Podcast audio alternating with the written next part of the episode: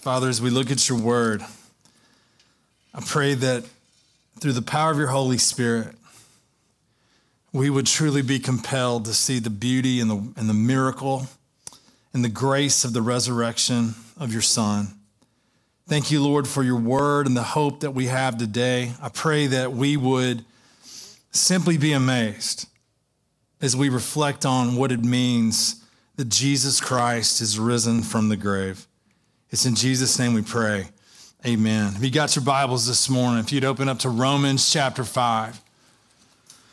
Romans chapter 5. This morning I've entitled this message Resurrection Blessings to those who are in Christ Jesus.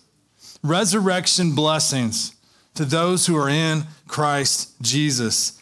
We're going to start there in verse 1 of Romans 5 and just read all five verses. Paul says, Therefore, since we've been justified by faith, we have peace with God through our Lord Jesus Christ.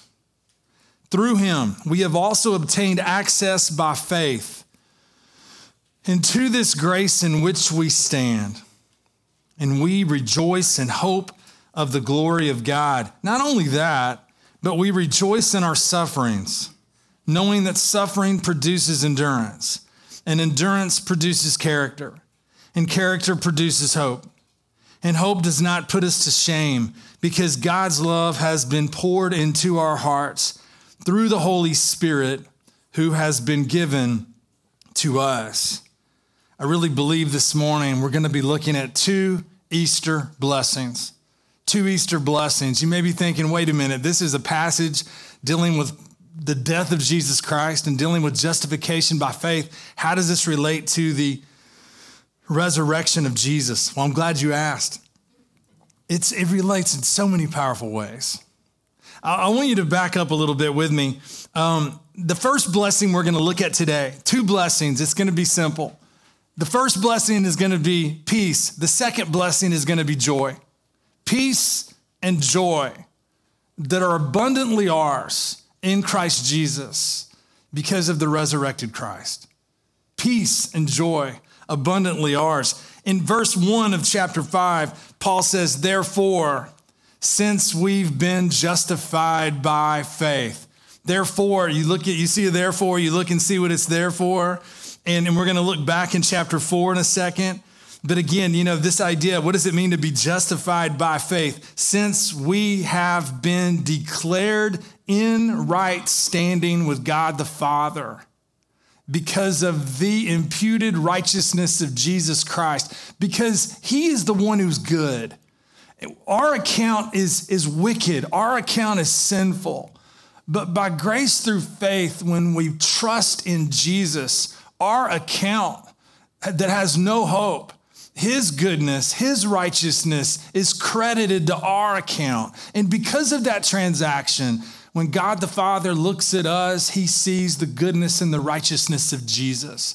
Therefore, we are justified. We are declared to be in right standing with God through the grace of Jesus Christ. What's exciting about this, and before we unpack the idea of the peaceful blessings that we have, go back a few verses. In Romans 4 23, it says, But the words it was counted to him were not written for his sake alone, but for ours also. It will be counted to us. Now, notice what he says right here who believe in him who raised from the dead Jesus our Lord. Verse 25, who was delivered up for our trespasses and raised for our justification. Today, the only hope that we can have, right standing with God the Father through Jesus Christ, is not only through the crucifixion of Christ on the cross, but it's through its essential, the resurrection of Jesus Christ. Tommy read earlier the passage out of 1 Corinthians 15. I want you to see today that all the blessings that we have in Jesus Christ would be forfeited, would be gone apart from the resurrected Christ. The resurrection of Jesus Christ was proof, it was absolute fulfillment that the Father accepted the Son's sacrifice, that Jesus' sacrifice was sufficient for our sins. His resurrection was the absolute clarity on the subject. I, I told you years ago, I, I had a, uh, an old vehicle, I had a, a Yukon, and, and I sold that car in Albuquerque, New Mexico, and I found a guy that wanted to buy it. And I always get into weird situations when I'm selling something. And uh, he was a nice guy, but we got to the, uh, he wanted to meet me at like six in the morning, and uh, we met up. He was from Michigan. He wanted to buy it, he liked it, and he gave me a check. And, and I was nervous because I wasn't positive the check was going to clear. And he's like, Look, man, I've got to get on the road. I got to drive hour upon hour to get back to Michigan. And I'm sitting there thinking, Man, this is not good. I'm going to have this guy's check, and I have no clue whether or not the check is going to clear. You ever been in that situation before? Probably when I give you checks, right? but you know what? I waited with great anticipation to see the reality that that guy's check was cleared in the bank account. You see, when Jesus Christ gave up his life on the cross, the ultimate reality of the sufficiency of his sacrifice was when he came out of the tomb. It was proof that the check cleared. It was proof that the sacrifice was sufficient. It was proof that those who by grace through faith put their faith in Christ, they could be declared in right standing because the sacrifice was completed. When we look at this, we see this peace, and I want you to, to I pray, see that this is resurrection peace. You can't have peace like this apart from a living Christ. It's impossible apart from a living Christ. But we jump in here, and, and what we see that Paul does, he says, Since we've been justified by faith. And then he moves into the reality that this peace that we have is with God. And, and this is phenomenal. We'll see in a moment that apart from this peace, apart from this reconciliation, we stand condemned and we face the wrath of God. The wrath of God comes down against sinners who suppressed the truth in ungodliness. We face God and He is our judge. But here's what's remarkable because Christ is risen from the dead, those who place their trust in Him can be assured of peace with God. And then He tells us through Jesus Christ. You may be thinking, how in the world and why in the world do I keep hearing Christians talk about that the only way to God is through Jesus? That sounds sort of narrow, you might be thinking, but I want you to reflect on something. The reason why is, is like we looked at last week, Jesus is the sinless substitute, and he alone is capable of bringing salvation. He alone is capable of being our great high priest. John 14 says, I am the way and the truth and the life. No one comes to the Father except through me. It says in Acts chapter 4, and there is salvation in no one else, for there is no other name under heaven given among men by which we must be saved. But keep going with this idea. Therefore, having been justified by faith, we have peace with God through our Lord Jesus Christ. This peace, it's the picture of reconciliation. It's the picture that now I'm no longer at enmity with God, that now I am a friend of God because of what the Lord Jesus Christ has done on my behalf. The relationship has changed. But there's two different types of peace in the Bible. And, and, and, and the phenomenal part of that is that the resurrection of Christ makes both possible. One is peace with God, the other one is the peace of God the peace of Christ. It's the reality that one is positional, one is not based on any conditions. I'm at peace with God through the Lord Jesus Christ. His resurrection was vindication, it proved that the ultimate sacrifice was final, that it was sufficient. But here's what it means it means that this peace is not wavering. It's a positional peace. I have peace with God.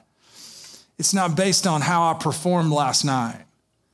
It's not based on how I did this morning. It's a reality that God has written in stone because of what Christ has accomplished for me. I don't know about you, but I have a lot of ups and downs in my life. I have a lot of situations that, by the grace of God, I follow Him, and by other situations, I find myself stumbling. But be encouraged. The positional peace that we experience through the death of Jesus Christ and his resurrection by grace through faith, this is not a wavering peace. This is not a conditional peace. This is a peace that we have set in stone, that God the Father looks at us and sees the righteousness of his Son. And that is brought to us through the hope of the resurrection. The peace of God is something that I can walk in daily. It becomes conditional. I, my salvation's not in any jeopardy. But every day, because of the resurrection of Christ, I'm either walking in it or not walking in it. It's available to me in Christ Jesus. But this is a continuous peace, it's positionally continual. It's in the present tense. Therefore, having been justified by faith, we continuously have peace with God through our Lord Jesus Christ. It's ongoing. It's ongoing. It's not something people can take away from me. It's not something that I can lose. It's not something that is jeopardized by my failure. It's not something jeopardized by a bad day. But the ramifications of the peace that the resurrection brings us, we see in verse 9 and 10. Glance down in chapter 5 in verse 9. He says, Since therefore we now have been justified by his blood, much more shall we be saved by him from what? The wrath of God. I pray this morning that everybody in this room has confidence that the blood of Jesus Christ has forgiven your sin. That can only be experienced by grace through faith. But I pray you to understand. I pray you to understand that here is the reality. You're either in a position of peace or you're in a position of facing the wrath of God. The wrath of God ultimately works itself out in an eternal hell of torment to unbelievers, of those that face an eternal judgment of the consequence of their treasonous acts towards a holy God. But the beauty of the resurrection is that we have peace, a peace that saves us from the wrath of God. And he goes on and he speaks not only of this peace that is saving us and reconciling us, he speaks about how much more shall we be saved by his life in verse 10. I love this. This speaks of resurrection life. This is what he's speaking of. He says, For if while we were enemies, we were reconciled to God by the death of his son, much more now that we are reconciled, shall we be saved by his life. We have access by faith by faith in the Lord Jesus Christ. Uh, access. We've been introduced into this. It, it, it speaks about we've obtained access. What does that mean? It means that we've been brought into a situation where now we can boldly come before God the Father through Jesus Christ. I've told you before about one of my favorite experiences as a teenager. Is uh, and I thought about it recently because of March Madness. But one of my favorite memories with my dad is we would go to the NCAA basketball tournament. And a lot of times we'd try to go to the first round in Atlanta. And we had some great memories. And, and one year there was a gentleman in our church, Randy Rader. Randy had connections in business, and one of his connections was with the Hilton in Atlanta, downtown Atlanta. And, and we were excited. We were going down there, and it's, it's the greatest thing ever. You know, you watch what is there to do that's better than watch four basketball games and eat all day? It's amazing. And uh, we got to Atlanta, and, and, and Randy had worked it out where we were staying in the Hilton Towers. There's a Hilton, but there's the Hilton Towers. Towers are on floor 27, 28, 29, and 30. And, and, and I, we got there and they gave us all the credentials to show that we had access to the towers. And the towers were a whole different way of living. The towers had a buffet. Now think about that. Me, me and my uh, childhood best friend. I mean, like we are having a time of our life. We get up there, and and everything you want to eat is available. We're staying in a room that was as big as my house. It was huge. We had a living room. We had a side bedroom over here, a side bedroom over here. We had access. And my favorite experience during that time was we would get on that, hotel, that elevator in that hotel in the lobby. There'd be all these people on there and they would ask us which floor, and we would say 27. And they looked at us like we were just a bunch of clowns running around trying to mess around in the hotel. But we had access to that part of the hotel that those other people didn't have. Here, Paul says, Look, understand the ramifications of the resurrection of Jesus Christ, the ramifications of his death for you is that now by his grace, not only have you been brought into a right standing with God through his son, but you now have been brought and obtained access. You have access to the Father. I think about this beautiful truth when you think about the, the temple and you think about the dividing wall, and the Gentile couldn't go where the Jew was. And you go through all the Bible and you think about all the barriers you think about the high priest was the only one on the Day of Atonement who could go into the most holy place. The common folk could not go in there. Only one person represented the nation that had the ability to walk into that place. But now, through the blood of Jesus Christ, the barriers have fallen. Now we have access that we can enter with confidence and boldness through the blood of Jesus Christ. We have access. This when he says obtained access, it's in a tense that, that I pray would excite you. It's in a tense that means an action in the past with continuous results. We have come into access to God and it was brought to us through the sacrifice of his son. It was absolutely shown to be perfect through his resurrection. And by grace through faith, we came into this, but now we continuously have access. I was in the car the other day with one of my kids, and we were talking, and, and they asked me, they said, Dad, why do some people believe you can lose your salvation? And one of the things that hit me was, is like, you know, I firmly believe the reason why some people believe this is they don't understand the depths and the miracle of all that salvation entails. They, they understand it at a surface level, but they don't understand the miracle of God's grace and what He's done. We've been justified by faith through the Lord Jesus Christ. We've obtained access. We've been given introduction into this new fellowship with Him. This is so exciting because without the resurrection, there's no access. Without the resurrection, there's no access. You remember in Hebrews 4:14, since then we have a great high priest who's passed through the heavens, Jesus, the Son of God. Let us hold fast our confession.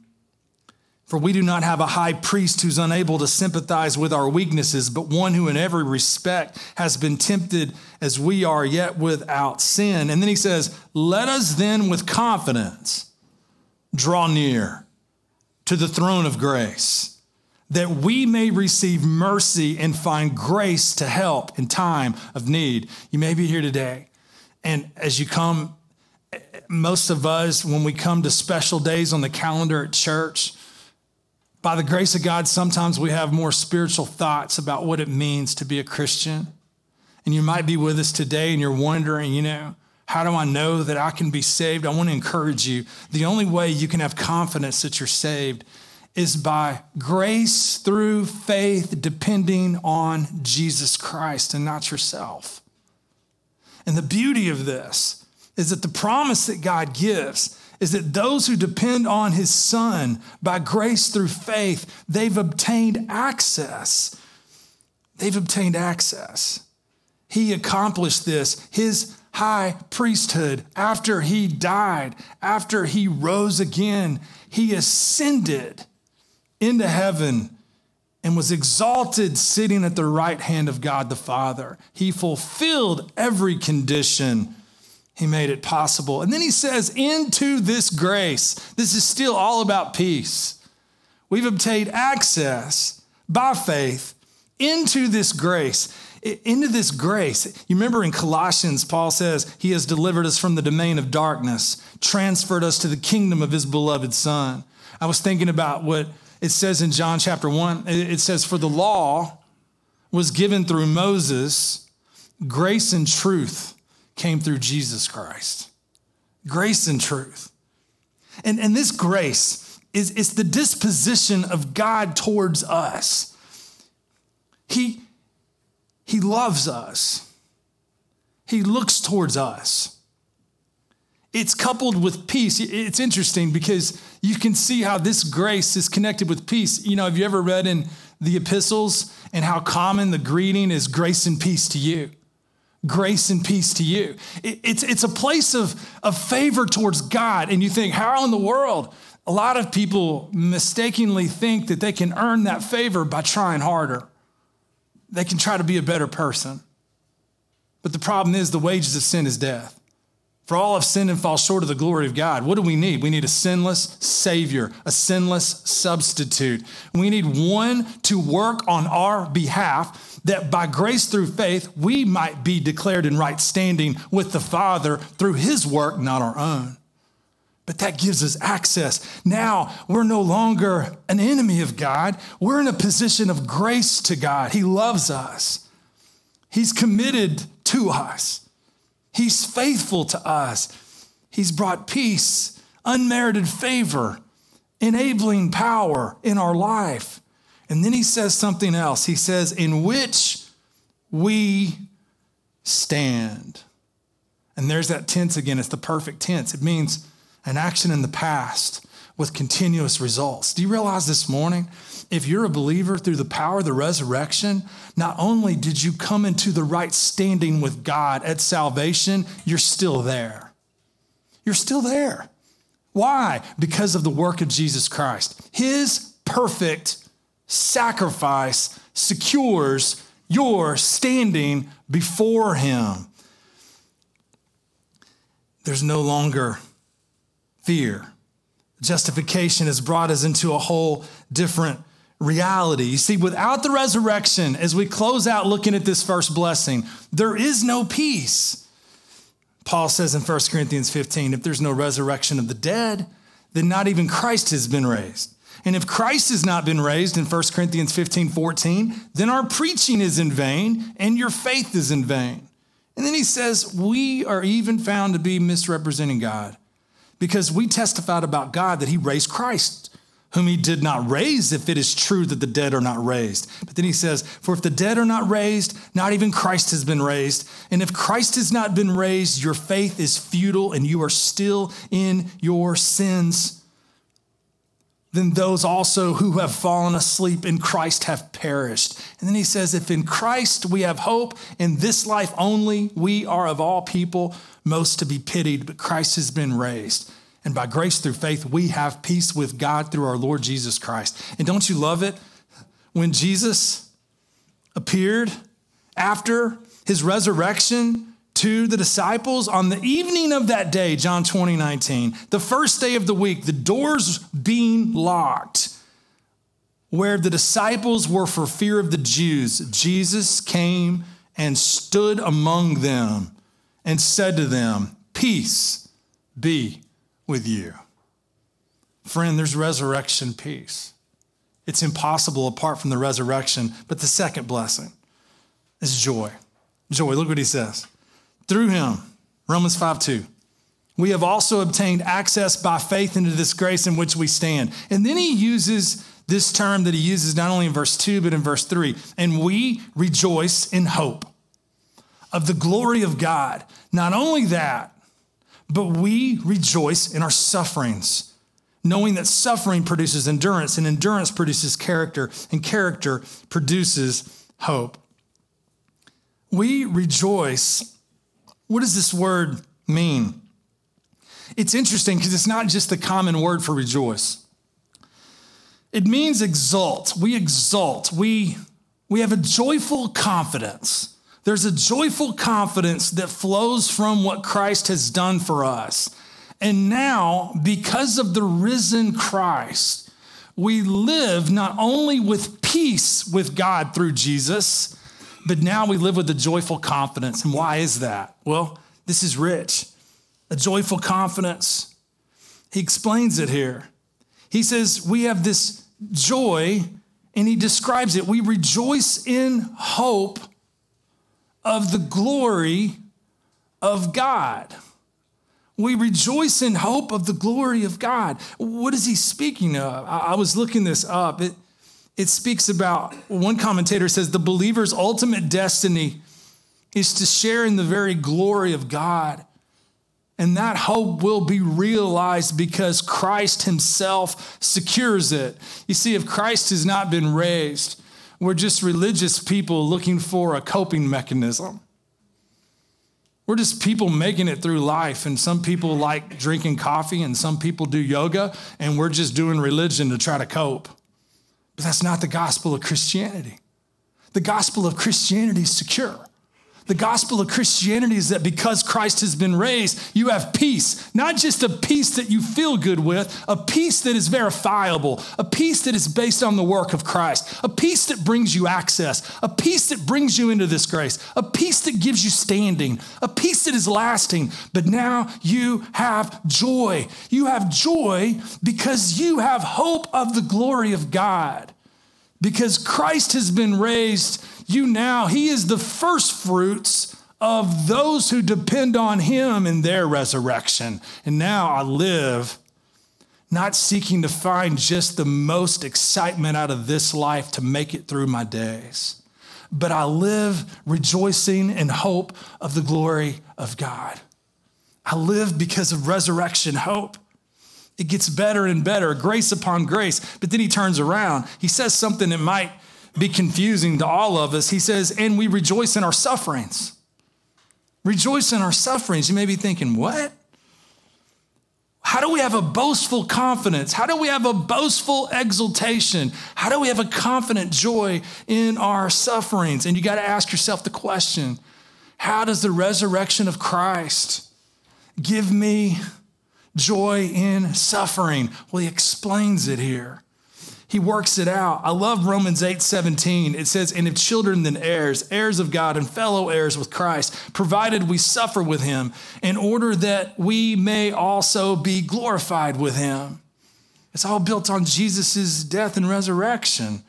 We rejoice in our sufferings, but then he says something sufferings. When we think of suffering, we think about difficulty, we think about trial, we think about pain, we think about all the things that come into our life that are unexpected as we seek to follow Christ. We take joy, we have confidence in our tribulations, but he says, knowing something. I love this.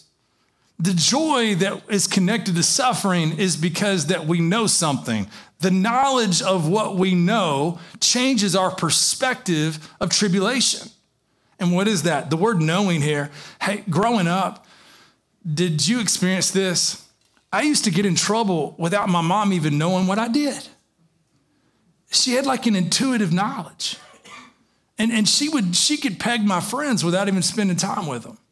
I'd be like, I want to go to uh, Jason's house this weekend. And she'd be like, I don't trust Jason. Why? I can't explain it.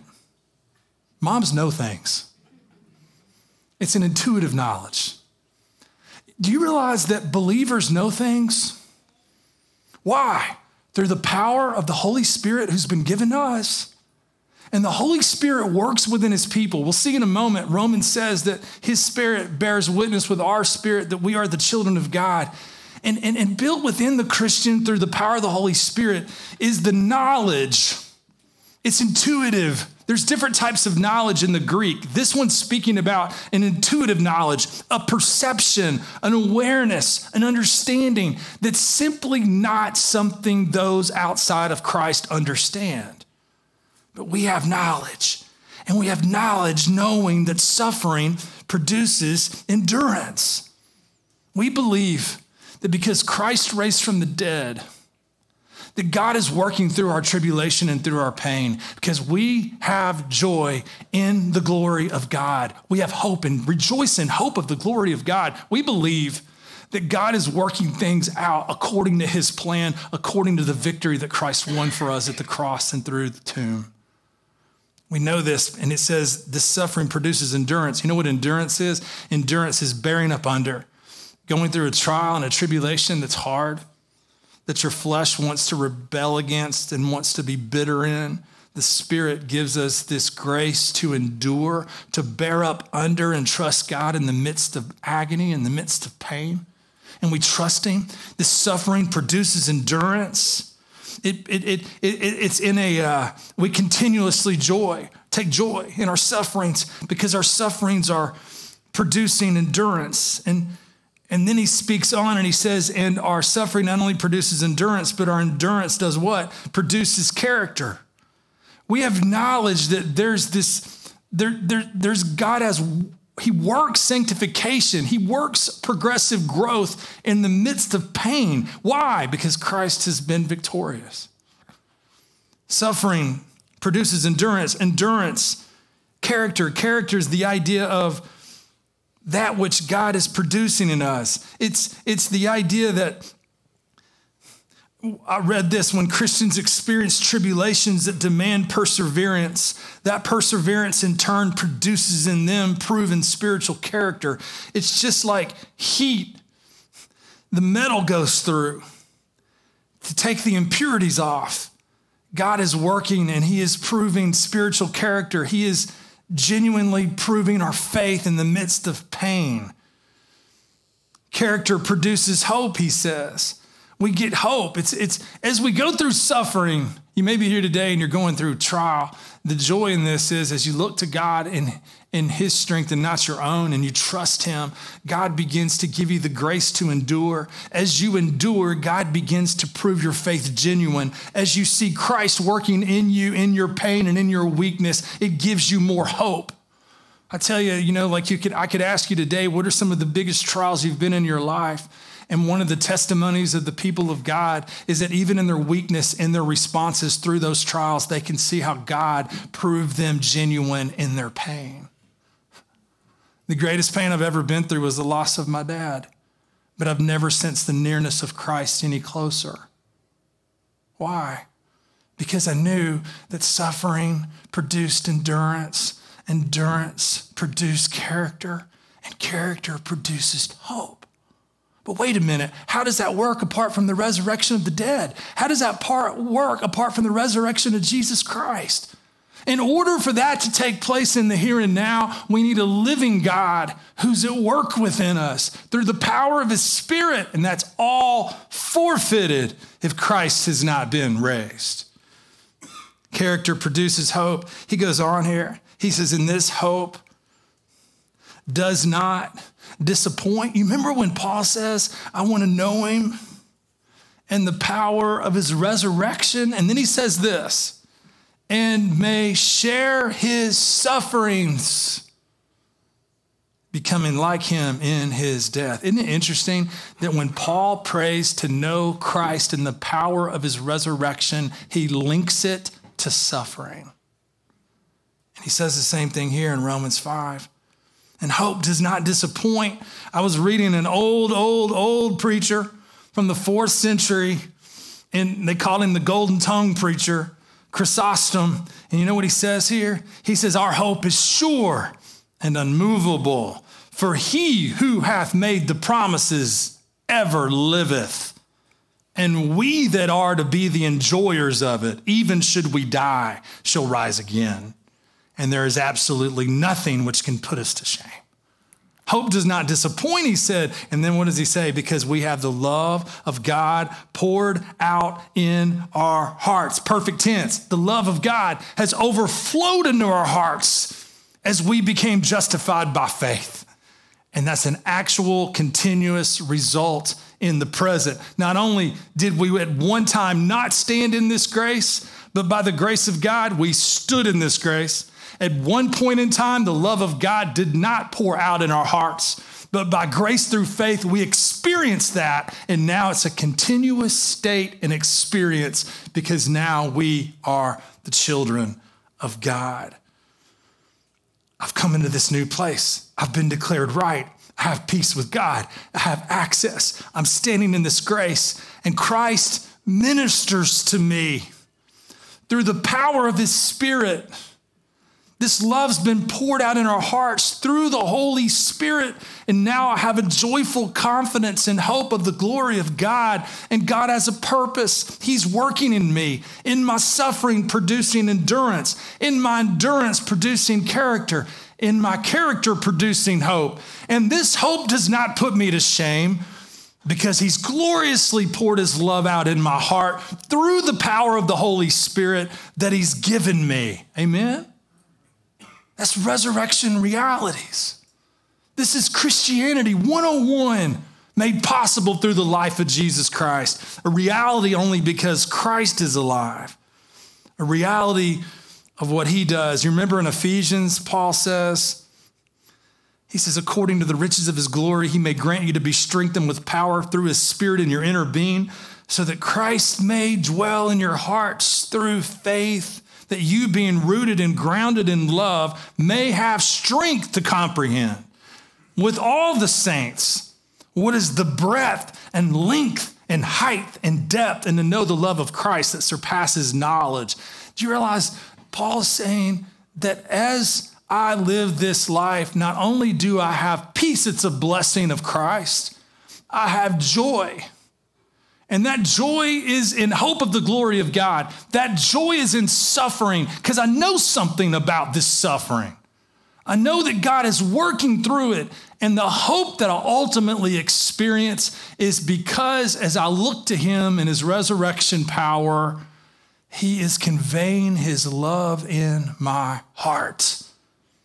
And that's why He says to know the love of Christ that surpasses knowledge a love that not only secures me before Him, but a love that He gives me that others can see as I demonstrate it towards them.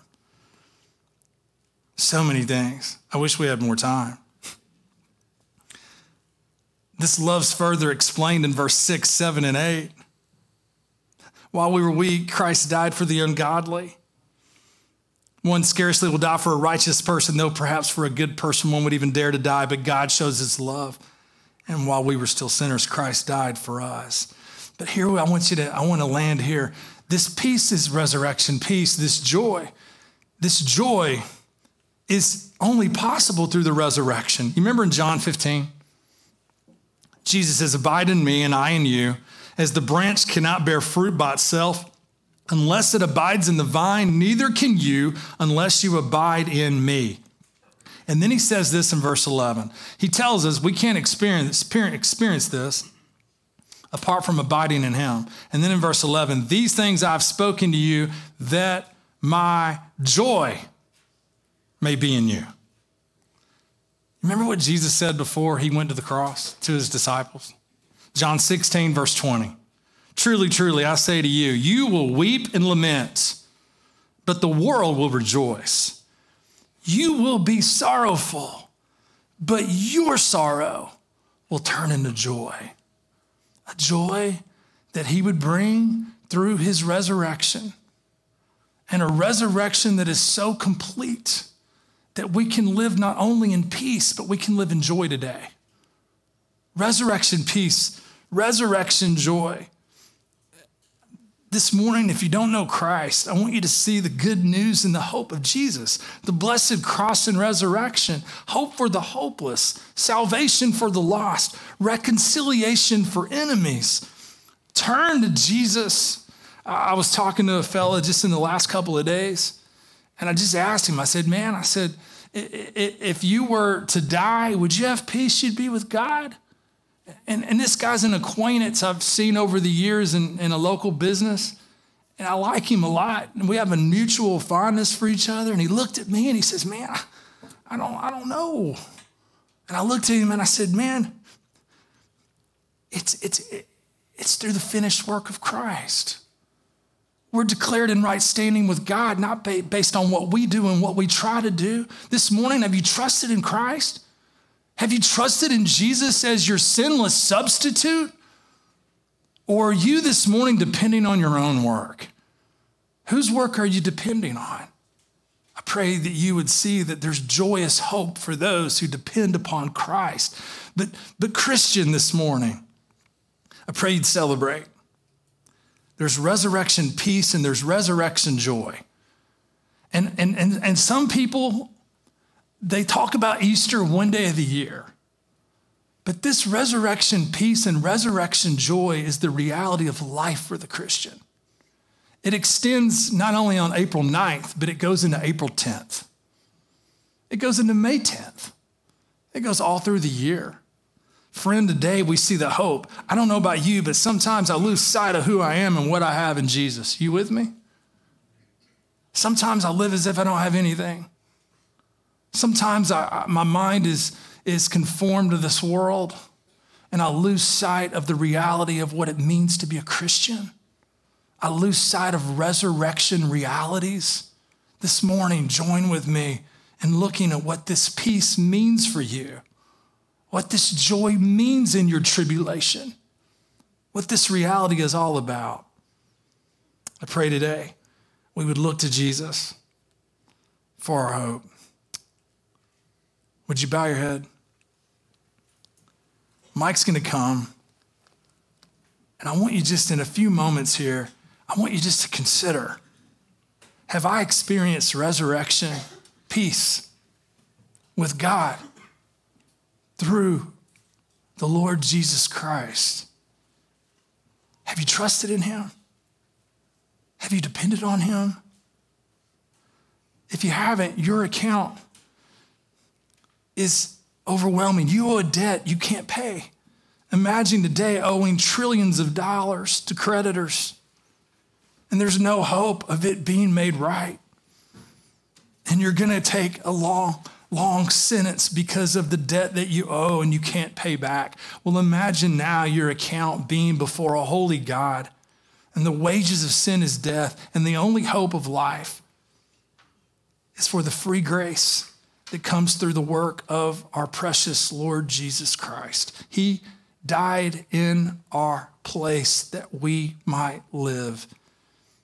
And